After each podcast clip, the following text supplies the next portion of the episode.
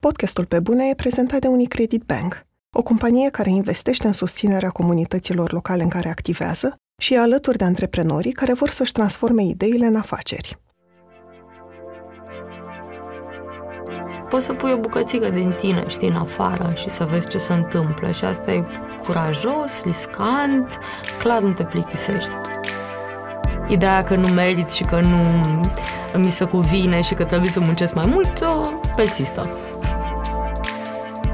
mi se pare foarte interesant, știi, să trăiesc pe planeta asta și să am treaba asta. Sunt Andreea Vrabi și ascultați pe bune. Un podcast sincer, cu oameni creativi, despre cum au ajuns cine sunt și întrebările pe care și le pun.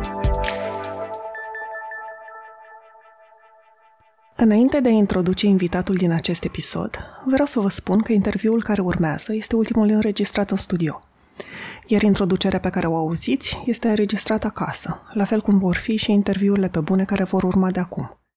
Calitatea sunetului s-ar putea să nu mai fie cea cu care v-am obișnuit, dar nu vreau să-mi expun invitații la un risc de infecție cu coronavirus. Așa că am decis să înregistrăm de la distanță o perioadă. Sper că veți asculta pe bune oricum și că va fi un însoțitor bun în aceste momente. Aveți grijă de voi și de cei dragi și să-i dăm drumul. În acest episod vorbesc cu designerul Ioana Ciolacu. Ioana a crescut într-o familie de arhitecți și a privit mereu meseria de arhitect cu admirație, așa că prima opțiune pentru facultate a fost arhitectura. Însă și-a dat seama că arhitecții rar ajung să-și vadă ideile puse în practică, așa că a început în paralel și facultatea de modă la Universitatea de Arte din București. După ce a absolvit, a plecat la un masterat la London College of Fashion și în timpul masteratului a participat la concursul Designer for Tomorrow, pe care l-a și câștigat. Asta a însemnat că a petrecut un an sub îndrumarea designerului Stella McCartney, an în care și-a construit propriul brand de haine în București și a învățat parte de business pe care nu i-o predase nimeni în timpul facultății. Tot în acel an, a descoperit efectul dăunător pe care industria modei îl are asupra planetei și a decis că sustenabilitatea va avea un rol important în afacerea ei. Acum, spre exemplu, încearcă să găsească reutilizări pentru materialele care rămân, să folosească vopseluri naturale și oferă clientelor un serviciu de reparare a hainelor pe viață. Ioana se consideră mai degrabă un antreprenor decât un om creativ, creația fiind o mică parte din toate lucrurile pe care le are de făcut într-o zi obișnuită. Însă, atunci când simte nevoia să experimenteze și să-și testeze skillurile creative, se închide în atelier și pune o mică parte din ea într-o haină, al cărei rol îl vede de a proteja oamenii care o poartă. Bună, Ioana! Bună, Andreea! Mulțumesc că ai acceptat invitația mea. Mulțumesc pentru invitație. Pentru început am să te rog să-mi spui, când te gândești tu la tine, când ești singură cu tine, ce simți că ești mai degrabă, un artist, creator sau un antreprenor?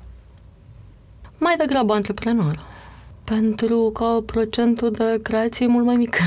Adică așa trebuie să fie these days, cred. Un designer uh, are foarte multă treabă și, uh, de fapt, skill-uri care îl mențin pe linia de plutire și e normal să fie așa, că comparația cu arhitectura, de exemplu, când uh, ai un proiect de făcut să zicem că ești la școală, da, și ți se dă un, nu știu, să faci o casă la alegere, fără să știi beneficiarul, fără să ai un um, spațiu anume, pur și simplu în câmp. Și atunci, cred că e foarte greu să um, îți adun ideile și să faci, uh, cum să zic, ai o libertate prea mare. Da. E, în momentul în care ajungi în câmpul muncii și trebuie să faci, uh, nu știu, o clădire între alte două, în oraș central, uh, limită de înălțime, să te aliniezi la dreapta, la stânga, să în fine, să respecti o groază de norme, mie, atunci mi se pare interesant să, uh, să poți să, într-un context dat, să poți să integrezi partea ta creativă, știi? Restul fiind, în cazul nostru, antreprenoriat. Și la fel uh, este în uh, modă, deși e o libertate mult mai mare și atunci procesul creativ e mai greu pentru că faci ce crezi tu, dar întotdeauna încerc să găsesc cât mai multe repere și contexte cât să, să poți să poziționezi ideile alea. Dincolo de asta, uh, să faci modă e un du-te vină între ce vrea clientul, dar în sensul în care ce intuiești tu că vrea, nu ce îți comandă, că vrea că asta nu fac. Cum gândește și cum să pupă asta cu ce ai tu în cap. Cu ce prețuri rezonează, cu ce estetică, știi, cui te adresezi. Și atunci uh, sunt multe informații și, de fapt, cred că asta e partea creativă, să poți să integrezi în real o părticică din tine. Da, e 5% sau poate mai puțin câteodată. Că știu ce fac într-o zi normală. Nu stau și mă gândesc și fac schițe și o iau razna cu ideile, ci încerc să înțeleg business-ul și oamenii și da, cum funcționează comerțul, cum uh, poți să crești. Deci e în primul rând un business, nu, nu sunt artist. Am să mă întorc la, mai încolo la partea asta de ce faci într-o zi normală și cât, mm. cât din ce faci e partea de business. Mm. Dar înainte, pentru că ai menționat uh, arhitectura, știu că tu ai făcut facultatea de arhitectură și în paralel facultatea de modă la Universitatea de Arte, în paralel în ultimii doi ani din cea de arhitectură. Da. Ce simțeai că îți lipsește creativ la meseria de arhitect? Pentru că ai și lucrat ca arhitect. Nu cred că mi-a, mi-a lipsit doar partea creativă, cât um, mai degrabă poziționarea pe care o credeam eu că are, o are arhitectul. Venind dintr-o familie de arhitecți și care au învățat în, în vremea comunismului, când arhitectura sau studenții la arhitectură, să zicem că erau unii dintre cei mai uh, liberi, uh, parte pentru că mă rog, pe, pe vremuri, cred că cine era la conducere din câte știu, era prieten cu fiul lui uh, Ceaușescu. Și atunci cumva, adică cred că și din cauza asta, sau datorită, trebuie astea, cumva studenții erau uh, lăsați în pace, adică puteai să ai păr lung sau ai pantaloni vazați, uh, cumva și meseria era considerată, mai ales pe vremea lui Ceaușescu, să faci atâția ani de școală și să te chinui, știi, ieșai un om care să zicem că să, să poziționa cel puțin ca număr de, de ani de studiu lângă doctori, știi, și toată lumea respectă doctorii. E, și cumva din, uh, din uh, toate poveștile astea uh, și eu mi-am dorit foarte mult să fiu un tagma arhitecților. Doar că, între timp, cred că lucrurile s-au schimbat cel puțin la nivel de învățământ, dar și de meserie. Simțeam că, de fapt, lucrurile pe care trebuie să le faci ca să ajungi la finalul unui proiect, pe lângă că durează foarte mult, sunt um, nu mi se potriveau. Adică stat în birou și lucrat în, nu știu, AutoCAD toată ziua, într-un birou, după aia am mers pe șantier, pe la primărie, aveam de face cu tot felul de oameni, ceea ce era fain, adică e interesant, dar nu găseam practic satisfacție, adică n-am ajuns niciun moment să pot să îmi pun vreo idee uh, în practică. Adică ești norocos să poți să faci treaba asta și, sincer, nici nu prea aveam idei. adică nu știu dacă aș fi fost neapărat un uh, arhitect bun, nu doar pentru că nu eram neapărat făcută pentru asta, ci și poate că nu, nu știu, nu, nu găseam satisfacție. Adică, cred că e esențial să faci, uh, știi, cu mare, mare pasiune ceea ce faci zilnic și atunci uh, nu-mi dau seama dacă m-am oprit prea devreme și poate că trebuia să stau să mai rumeg și să văd dacă cumva există un, un fel de a satisface, știi, nevoia de arhitectură în, în domeniu, dar um, mă felicit că am plecat uh, și că am putut să zic, păi nu, asta nu-i de mine, vreau să fac altceva, nu-mi place. Și de ce ai ales moda? E așa, aleatoriu. Pleceam în anul 5 și la arhitectură aveam ceva experiență prin birouri și pe șantiere și, nu știu, mai făceam releve și, mă rog. Și pur și simplu nu, nu-mi plăcea nici școala și fiind uh, nefericită în ceea ce făceam și mă gândeam că nici nu o să întâmple mare lucru după, am zis, ok, sunt încă tânără, poate îmi permit să schimb macazul. Uh, îmi doream foarte mult să, să și termin arhitectura, ca să nu las, uh, știi, toți anii ăștia în urmă și să nu... Adică nu, nu sunt genul ăla. N-am fugit de tot, m-am mai chinuit doi ani și, știi, m-am dat diploma, sunt arhitect, totul bine, dar uh, uh, voiam altceva și prima mea alegere a fost uh, scenografia. Mă gândeam că la o scară mai mică, pe scenă, știi, și cu tot background-ul în arhitectură, poți să creezi niște lumi pe, pe scenă. Mă gândeam la, nu știu, scenografie de teatru sau uh, ceva în zona de imagine, de să construiesc niște lumi mai mici și mai rapid și da, mai puțin plicticoase, cu beneficiari mult mai cool și, în fine. Iar cealaltă uh, opțiune pe care o aveam uh, era moda, dar pentru că, nu pentru că am fost vreo fashionistă la viața mea, ci pentru că credeam că se aseamănă foarte mult cu arhitectura, sincer.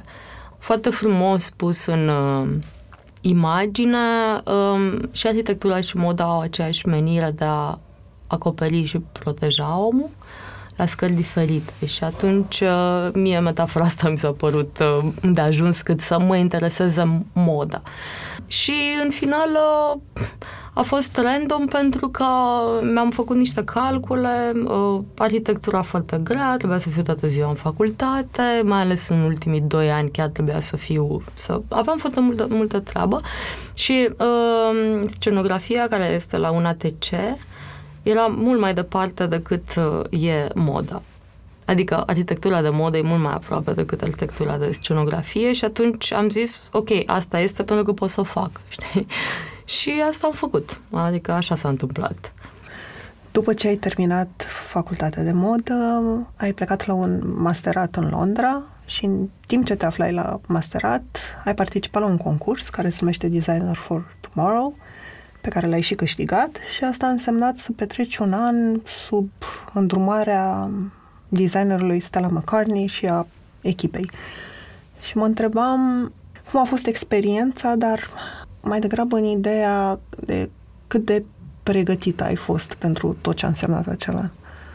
Ei cumva, um, concursul ăsta era din prima scalat pentru newcomeri, în sensul în care nu, mai ales dacă ești uh, genul antreprenor, nu mi-a fost greu să, să pot să absorb tot ce am primit în anul ăla, dar uh, cred că mai degrabă psihologic a fost uh, greu pentru mine, pentru că a fost foarte, un, un lucru mare și cumva cred că în momentul în care îți dai seama că a dat norocul peste tine, deși, na, muncisem clar, adică meritam treaba aia, ai, uh, adică cel puțin la mine în cap s-a, s-a născut ideea că nu merit treaba asta și că, știi, sunt un impostor și e clasic, de fapt, să te simți așa, mai ales dacă ești cu bun simț, știi, să simți că nu meriți dacă ți se dă ceva foarte fain, știi. Plus că uh, a fost și build-up-ul până la a câștiga foarte, foarte mare. Adică asta au știut să facă, fiind un concurs, au știut să te facă să simți fiecare etapă și că ai mai dobândit ceva și că misele sunt foarte mari. Și atunci, cumva, pe uh, fondul ăsta, normal că când s-a terminat toată ascensiunea de concurs, zic, și mi-au zis numele, automat am căzut într-o a, eu nu merit asta, i-am păcălit, dar ei nu văd și... În fine, dar asta doar că nu, nu se vedea în exterior, nu se vede niciodată și cred că ulterior s-a manifestat uh, prin a eu să muncesc foarte mult, um, ca să mi se pară, cel puțin mie, la mine în cap, că de fapt merit. Știi? Să-mi dovedesc mie și poate într-o oarecare măsură și celorlalți care credeam că au fost fă- păcăliți, că merit treaba asta și cumva a fost de bun augur pentru că am reușit să ajung la maximum de scalare pe care o, o făcuseră ei pentru ce îmi pot da și eu ce pot să iau, pentru că la, la sfârșit mi-au zis, băi, avem în fiecare an un nou câștigător, o nouă selecție, un nou câștigător și cumva dintre toți tu până acum ai putut să profiți de toate lucrurile pe care na, am avut noi să le oferim. Asta mm, însemnând uh, nu doar bani, ci uh, mai degrabă o introducere în lumea, în lumea modei și cum, cum funcționează lucrurile, cum, uh, nu știu, cum îți faci uh, un stoc, uh, cum uh, îți faci sourcing de materiale, cum PR-ul, toată nebunia, adică e o întreagă mașinărie. Ale erau lucruri cu care mă întâlneam prima oară apropo de întrebarea de mai devreme cât ești antreprenor, cât ești artist, uh, în anul ăla de pregătire, ca să pot să-mi fac un brand, un moment nu am avut vreun curs în care să mi se zică cum să, cum să creez sau cum să cos sau cum să, știi, să presupună că asta e o chestie interioară și care vine random și nu e nevoie de ea. Mă, oricum deja dovedisem că sunt cea mai bună pe acolo și mi-au dat premiu, dar mă pregăteau pentru business și un an uh, am, uh, am avut multă treabă. Podcastul Pe Bune e prezentat de Unicredit Bank, o companie care investește în proiecte care aduc schimbare. Acum 12 ani, Unicredit Bank a început să sprijine comunitatea creativă românească. Astăzi, continuă să ajute și să inspire oameni și inițiative cu impact pozitiv în comunitățile în care activează. De la programul Teach for Romania, care sprijină tineri să devină lideri în educație, până la Academia Minților Creative, care oferă antreprenorilor toate informațiile de care au nevoie pentru a-și pune în aplicare ideile de afaceri. Unicredit Bank, banca pentru lucrurile care contează.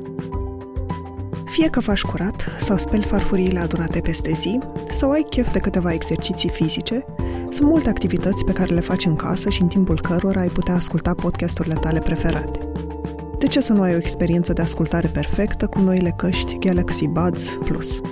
Se conectează wireless la telefon, poți să le controlezi prin atingere și folosesc ultima tehnologie astfel încât sunetul să fie cât mai clar. În plus, pentru că au un microfon incorporat, le poți folosi pentru conferințe video, iar bateria ține până la 11 ore de utilizare continuă. Încearcă Galaxy Buds Plus și lasă-te purtat prin zi de cele mai bune povești audio. Ai terminat acel an cu Stella McCartney și mi-ai povestit despre asta, că ai decis să te întorci în țară și să pornești um, un business aici, să-ți construiești propriul brand. Sunt curioasă cum, cum te-ai pus efectiv pe treabă, cum a arătat primul an în care ai făcut asta. Decizia a fost uh, super lucidă, mă laud în continuare pentru asta, cumva atipic, pentru că toată lumea din jurul meu era, ești sigur, știi, ai ajuns la, eram, locuiam la Londra atunci și poți să-ți deschizi aici brand? Și eu eram, nu, nu, nu, nu, nu. În fine, mă gândeam eu că, da, tot învățasem eu niște business. Și uh, fusesem și, adică eram și pe lângă Stella, și deodată mi se deschisese ochiul că, cum că industria asta, mare și nocivă, nu are nevoie de încă un brand care să, să facă treaba asta, știi?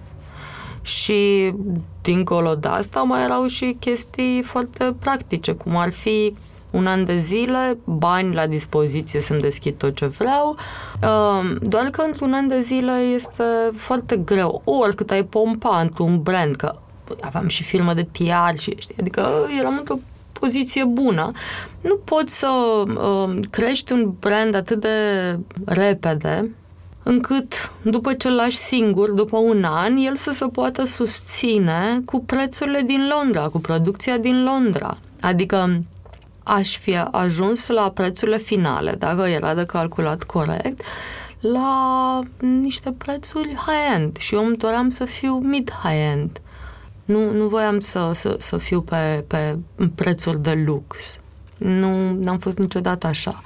Și am ales să produc în Europa, în România prețurile sunt mai mici, putem să controlez totul și voiam să cumva să contribui într-un fel, nu știu dacă sună populist sau nici nu-mi dau seama, dar aveam nevoie asta să mă întorc acasă și să cunosc oameni, știi, pricepuți și să lucrez cu ei și să-i văd la ochi tot timpul și să știu că am totul lângă, adică cumva probabil că aici nu sunt, sunt mai degrabă artistă cât uh, antreprenor, că nu e foarte logic într-un parcurs, al, într-un business plan, să te gândești că, băi, așa mă simt eu mai confortabil, să fiu lângă oamenii ăștia și să...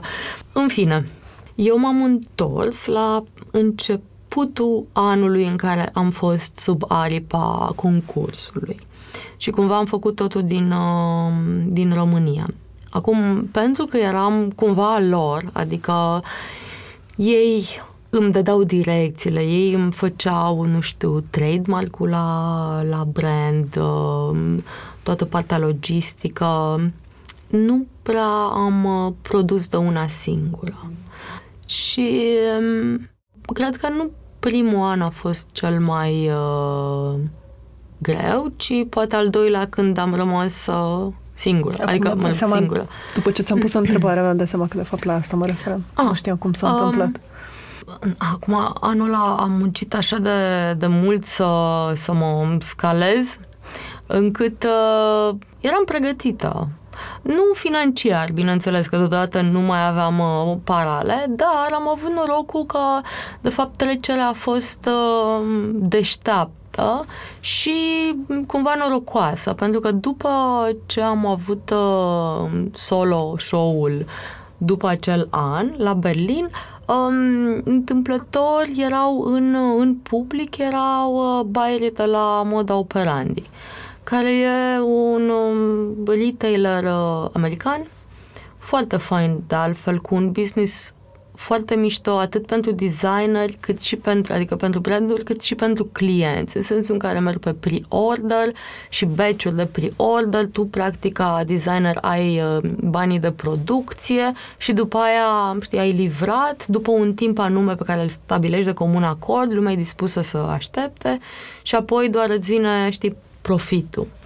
Ăsta e un model de business foarte fain și pentru, să zic, uh, brandurile mici sau care nu-și permit să facă stocuri fără să fie acoperiți de o producție. Da, și cumva au venit uh, au venit tipele astea, eram, uh, au vorbit cu mine după show și am stabilit să vreau să vadă produsele, care erau toate sample-uri, sample-uri. mi-era așa rușine că nu aveam produsele gata, erau doar, știi, pe locuri, poate nefinisate, dar nu la vedere. Știi, da, e mândria mea că am o căptușală impecabilă sau, mă rog. Și au venit în dimineața înainte să plece în uh, New York și s-au uitat uh, pe haine, au făcut o selecție. Eu am zis, pot să fac tot. Ceea ce nu era adevărat, mă rog. Dar știam, ok, I can do this. Și atunci uh, am bătut palma, am primit jumătate de bani, a trebuit să mă mișc repede, că până atunci, cum să zic, când făceam, am făcut colecția singură, adică aveam aici colo, dar a trebuit dată, ok, linia de producție, cum să faci asta și am avut noroc să găsesc un, uh, un studio independent cu care lucrez și acum, care au o capacitate fix pe nevoile mele, chiar cu timpul, faptul că am crescut s-au, uh, s-au adaptat, ei sunt independenți, fac producție de filme, costume de filme și pe lângă uh, și da, pe tine. Ciolacu, da. e, și am făcut o producție, am văzut niște profit, ok, și atunci am reușit să deschid uh, repede uh, shop online. A fost uh, foarte populară startul ăsta comercial pentru că eu, again, nu uh, produsesem nimic în, de când câștigasem concursul și apăruse peste tot, timp de un an de zile nu s-a, n-am, n-am putut să vând nimic. Și atunci uh, a venit shop online, așa am gândit-o. Și am făcut un party, foarte fain a fost, și au început uh, să curgă comenzile. Știu că am primit șapte comenzi în prima zi, când i-am dat drumul, și nu venea să cred că funcționează, știi? Pur și simplu era așa, a, treaba asta chiar funcționează. și de atunci, la cât mai multe, n-am. Ai spus um, mai devreme, mă rog, mai pe la început, că atunci când ai câștigat concursul ăsta, că ai simțit că nu meriți și imediat s-a activat sindromul impostorului, mă întrebam că n-ai scăpat de el sau cum ai scăpat de el? Când ai început să simți că meriți ce ți se întâmplă? dar nu știu dacă scăpi vreodată. Doar diminuezi sau nu-ți mai pasă. Zici la mine în cap sau La dacă tine în s-a... cap. A, la mine în cap. Nu, nu, cred că la mine în cap uh, încă mai există, deși nu mai îmi pasă atât de mult. Dar am scăpat cu timpul nu căpătând încredere în ceea ce fac, că e mereu surprinzător că, nu știu, un produs are succes sau că lumea a rezonat cu asta. Uh, și atunci e mereu surprinzător și cred că asta îmi și uh, alimentează sau nu mă lasă să scap de sindromul impostorului, dar care din nou e super diminuat pentru că în personalitatea mea sunt uh, in, introvert și extrovertită și atunci uh, cochiness-ul nu lasă neapărat partea mai timidă să, știi, să, să iasă atât de mult la suprafață, cel puțin în, uh, în societate. Dar da, în cap uh, rămân o echilibrată între introvertit și extrovertit și atunci automat uh, ideea că nu merit și că nu mi se cuvine și că trebuie să muncesc mai mult uh, persistă. Spuneam mai la început că am să mă întorc la partea asta de cât e business, cât e creație într-o zi. Mai ales crescând un brand sau o afacere, îmi imaginez că nu pot decât să crească toate lucrurile non-creative pe care trebuie să le faci. Acum, cam cât timp mai ai pentru o creație și cum simți că tot ce trebuie să faci pe lângă adică din partea de business, care îți consumă energie și timp și nu o spun ca și cum ar fi ceva rău, că e normal să se întâmple și lucrurile astea, dar cum simți că ți afectează creația? Adică când simți că tot timpul ăsta ocupat are un impact asupra tău?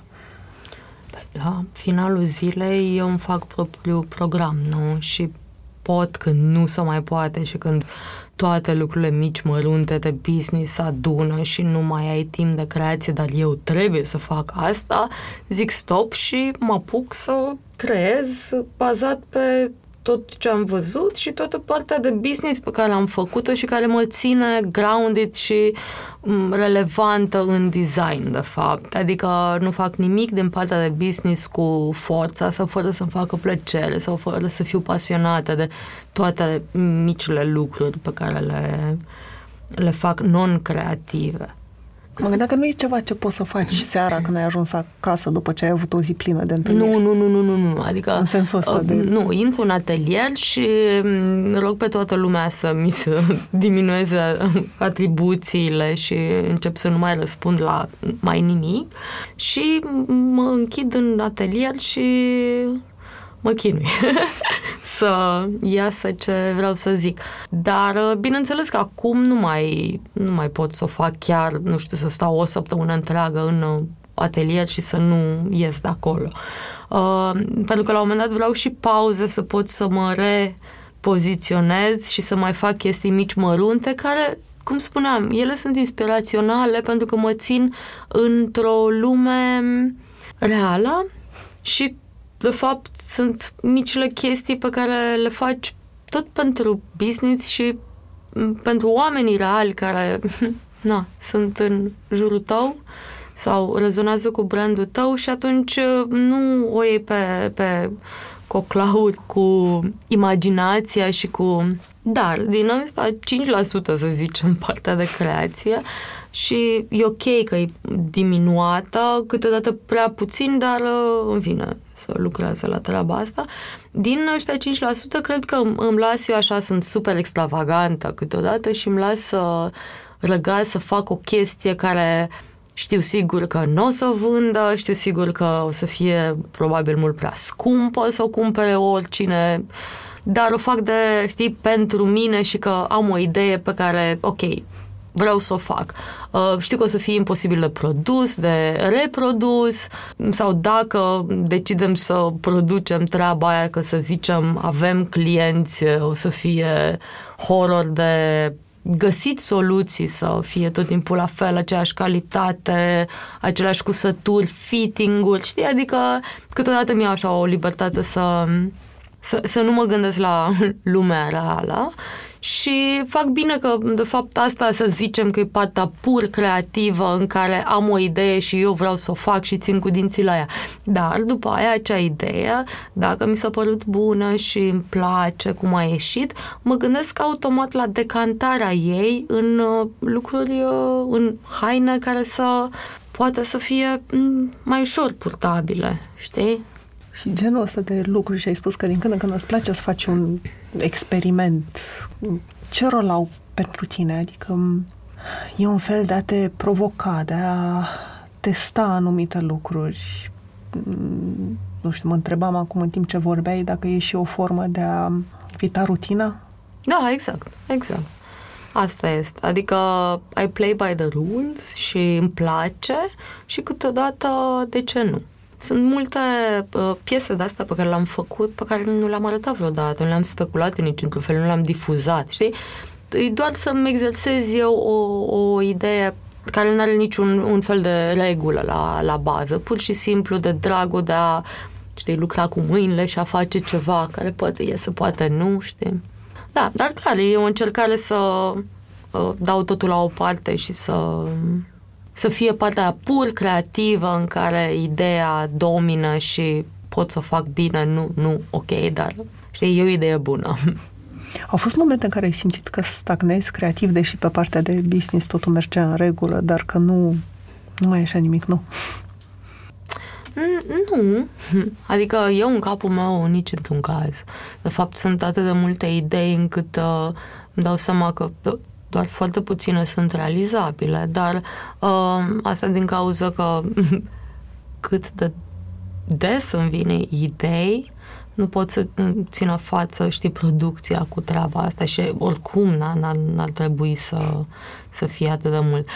Dar să zicem că să poți, adică poți să-ți uh, să îți dai seama dacă stagnezi sau nu, dar nu creativ, cât mai degrabă dacă ești în legătură cu uh, societatea.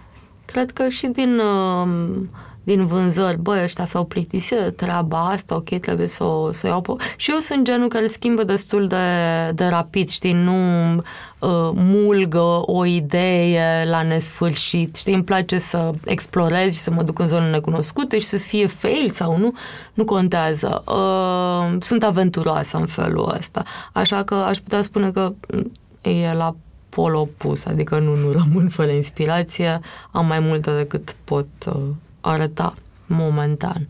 Și cum faci să rămâi în contact cu societate? Pentru că îmi imaginez că nu e doar, nu e vorba doar despre haine. Nu, Ca normal, normal, nu, nu, nu, nu.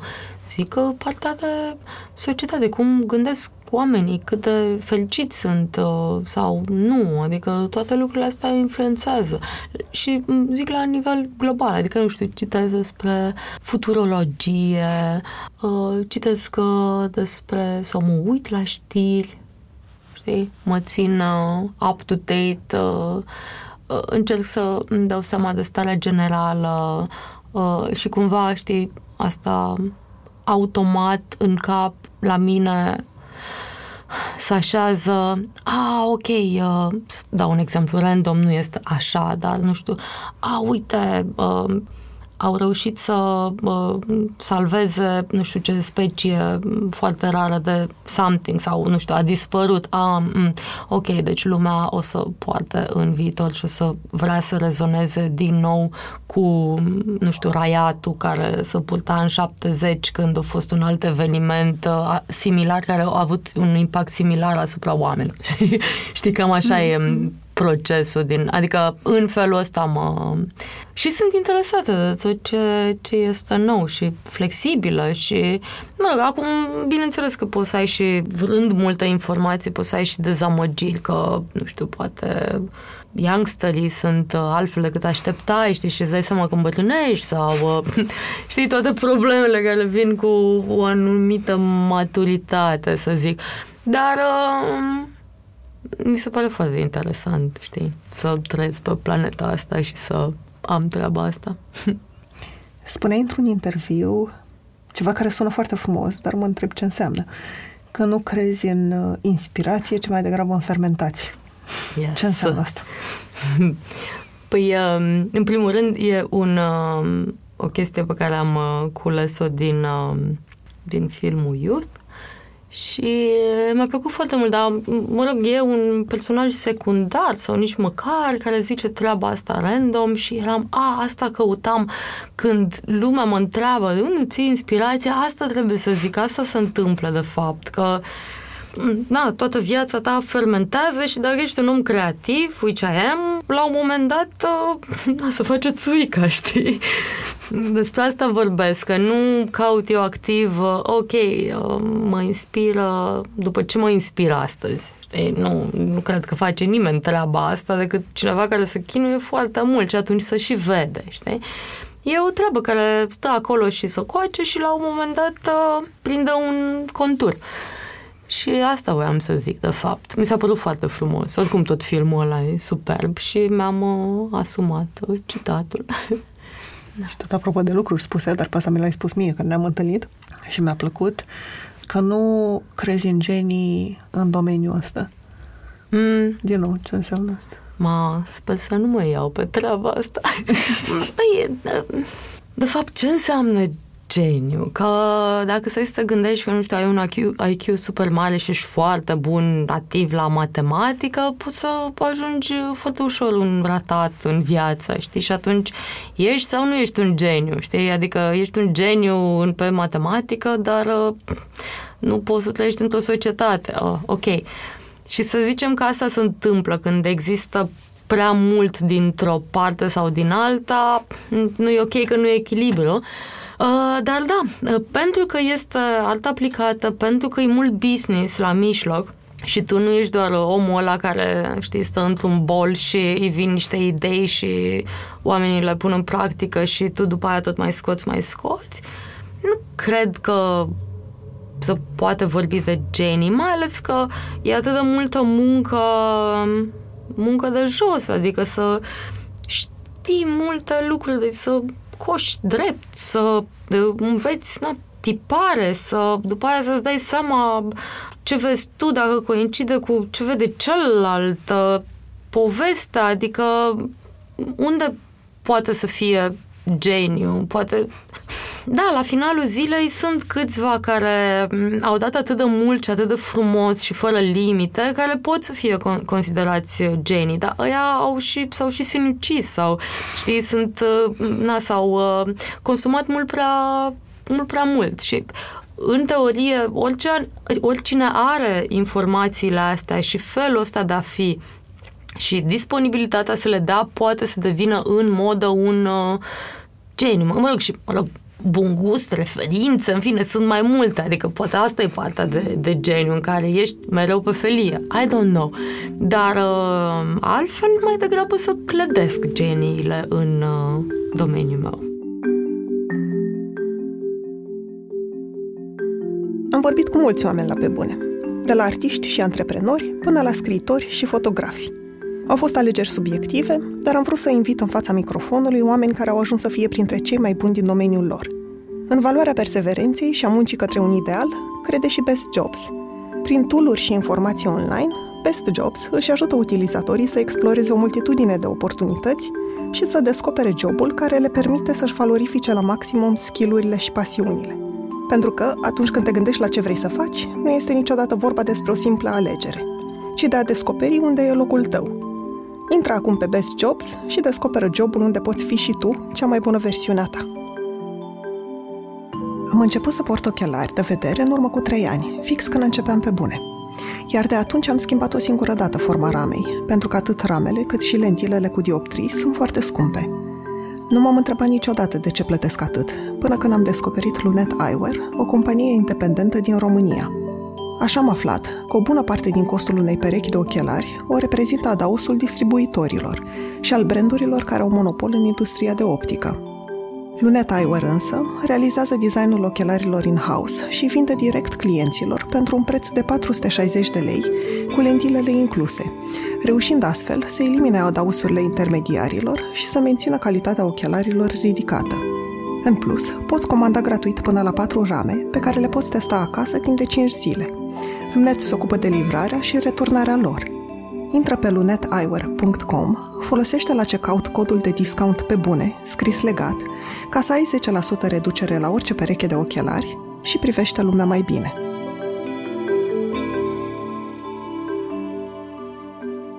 E ceva ce îți provoacă anxietate în muncă acum? Da, poate cash flow. Mai mult, cred că am anxietăți personale, dar uh, uh, în muncă nu. Asta, cash flow, bă, nu avem bani să ceva sau ceva sau ceva și atunci trebuie să te repliezi. Dar uh, nici nu, nu-mi crezi situație în care vreau să cresc foarte rapid și atunci investesc foarte mult în ceva sau ceva și atunci există probabilitatea să dau rateu și să pierd uh, cash flow forever, știi, și atunci anxietățile sunt și ele minime, sunt așa destul de cumpătată la, la partea de business. Te întrebam asta pentru că eram curioasă din ce zonă o să spui anxietatea, adică dacă o să fie ceva de business sau din Păi m-ai întrebat creativ. dacă... M-ai întrebat. În muncă. În muncă. Muncă înseamnă în și partea muncă, de creație. Am zis muncă. În muncă. Da, nu, tot cash flow. da, și bineînțeles anxietatea generală a industriei în care activez, care de multe ori e dezamăgitoare. Explică. Să explic. Mm-hmm. Partea superficială a industriei mă lasă rece și nu vine să cred cum, știi, lumea în continuare e superficială. Ce înseamnă asta? Înseamnă de la, de la felul în care consumăm până la ideea de valoarea ta în societate ține de haine, ceea ce e așa, what? Până la tot ce înseamnă pe lângă industrie direct, adică toată zona asta de entertainment și de afiliere cu, cu moda, care poate să fie și superficială și care la finalul zilei dă parte din trenduri, știi, și generează vânzări și ești ok, știi? Nu știu, care sunt particularitățile domeniului sau lucruri care, nu particularități, lucruri care se practică în domeniul ăsta și pe care tu n-ai vrut să le faci. Clar, e, e o, și o lume a relațiilor și pe cine cunoști. Um, clar, e și o lume a um, banilor și câți ai.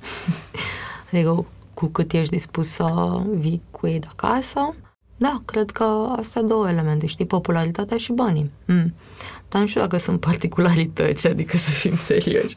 Da, și nu am uh, doldora niciuna, nici alta, așa că cumva I'm on my own, știi, trăim din, uh, din profit din vânzări și lucrurile sunt liniștite în felul ăsta. Adică mie îmi face plăcere extrovertita din mine, știi, preferă să meargă la, la partiuri și să uh, vadă lume, dar de dragul de a merge acolo, știi, mai ales dacă sunt într-o zi în care am voie bună și am chef să mengăl. Dar, bineînțeles că îmi păstrez și uh, dacă se adună prea multe, știi, s-ar putea să lipsesc sau dacă nu mă simt neapărat bine sau dacă sunt afundată în muncă, știi, și chiar nu vreau, știi, toată boțită după o zi de, de muncă să ajung la un party pentru că dacă nu, știi, poate lumea nu o să mă mai invite sau, știi, na, cum să zic, mă duc să mă încarc eu, nu, uh, nu, nu e o strategie, again, nu, nu, nu, nu, doar de plăcerea de a fi acolo, că la urmă urmei ăsta e cel mai bun vânzător sau, știi, promotor a, a brandului, dacă tu te simți bine, știi. Um, nu, am FOMO, de exemplu, dacă n-am fost la X party și uh, poate a fost foarte fain sau uh, Știi? În sensul ăsta, nu că, băi, era Xulescu acolo și nu am apucat să mă bag în seamă. Never, ever. Eu nu, nu, nu pot. Sunt destul de straightforward cu oamenii. Adică dacă îmi plac o să știe, dacă nu îmi plac o să știe, știi? Și atunci mi-e foarte greu să joc jocul ăsta în care sunt diplomată într-o relație care de fapt nu merge profesional.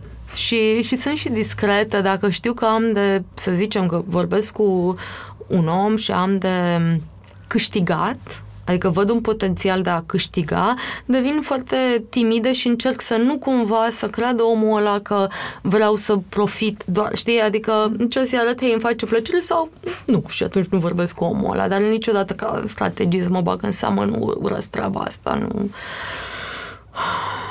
Da, mi-e frică să, să creadă lumea treaba asta, știi, și atunci nu fac aia, nu, nu sunt... Uh... Ai menționat la un moment dat sustenabilitatea și știu că are un rol foarte important pentru tine și în businessul tău. Îți amintești când ai realizat prima dată că e o industrie destul de nocivă? Da. A fost uh, când m-am întâlnit uh, prima oară cu Stella McCartney, bineînțeles, și când uh, nu mi-a venit să cred că nu mă gândisem la treaba aia până atunci, adică la faptul că dita mai industria, dita mai resursele să folosesc, dita mai animalele să taie, dita mai uh, resturile să aruncă, dita mai vopselurile să aruncă în uh, râu, în fine, știi, tot acâmul pe care mm, cumva încetul cu încetul începem să-l vedem. Dar eu nu-l vedeam și cumva de-aia pot să rezonez cu oamenii care habar n-au de treburile astea, pentru că și eu deja, știi, eram student, adică, na, începusem să cunosc lumea asta și nu m-a trecut prin cap că, de fapt, băi, da, ai nasoală. și cred că odată ce vezi partea asta și îți dai seama de ea și eu am și avut anul ăla în care am putut foarte mult să... Am avut de-a face cu industria, știi? Și a fost brusc și normal că a fost șocant și doar să fi fost o nasoală să nu plec urechea la treaba asta. Știu că ai luat câteva măsuri, sau, mă rog, cel pe care le știu eu, că îți încurajezi clientele că odată ce s-au săturat de o haină să o dea al cuiva sau că ai un serviciu gratuit pe viață mm. de repararea hainelor în caz că, nu știu, le-au ars sau le-au, da, da. le-au rupt. Ce alte măsuri ai mai luat? Sau ce ți-ar plăcea să faci și încă Mara, simți că nu poți? Foai, cât mi-ar plăcea. Aici am idei. Păi, um, de exemplu, dacă aș avea uh, posibilitatea, resurse financiare nelimitate, clar aș investi foarte mulți bani în a încerca să fiu cât mai, uh, să am un brand cât mai curat. Asta mă face pe mine să dorm liniștită noaptea și nu, nu este un tool de marketing. Este pur și simplu că așa simt eu să fac și nu marketizez, e, așa trebuie să fie. Punct. Da, dacă aș avea resurse nelimitate de bani, în primul rând că aș folosi doar materiale care știu cum sunt făcute, uh, au certificate și sunt mult mai scumpe, da? Mă rog, dar pentru asta îți trebuie și un renume mult mai, știi, mai mare ca să poți să vinzi automat hainele mai scumpe, dar știe omul pentru ce plătește, știi? Adică ai o haină care te ține toată viața de la ciolacu și a fost făcută în felul ăsta, când, știi, puteai în paralel să-ți cumperi uh, de la, știi, fast fashion cu 3 lei uh, toate plasticul. În fine, după care mi-ar plăcea, de exemplu, toate waste-urile pe care le avem să putem mai ușor să le reciclăm, să le facem compost, să le dăm mai departe, să le... Na, ceea ce nu pot să fac acum, adică tot se aruncă foarte mult. Și eu cred că rămân cu, mă, nu jumate, dar o treime de waste tot rămân și din aia nu mai fac o rochie nebună pentru RDV, dar știi, nu se pune. Mai livrez la bunica mea în sat unde fac ea țolici, dar Știi, și acolo, după aia resturile să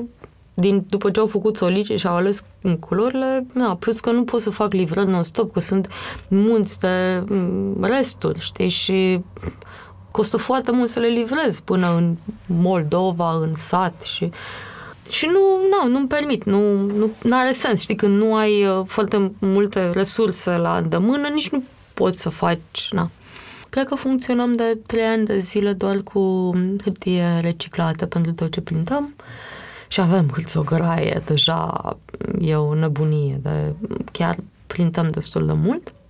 Încerc pe cât posibil, de exemplu, să uh, printez cu culori naturale, care poate să facă diferența, dar, știi, nu permit mereu să printez pe mătase sau, știi?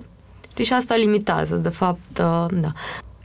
Clar aș face o groază de chestii. Adică dacă aș fi H&M, aș fi cea mai sustenabilă posibil, știi?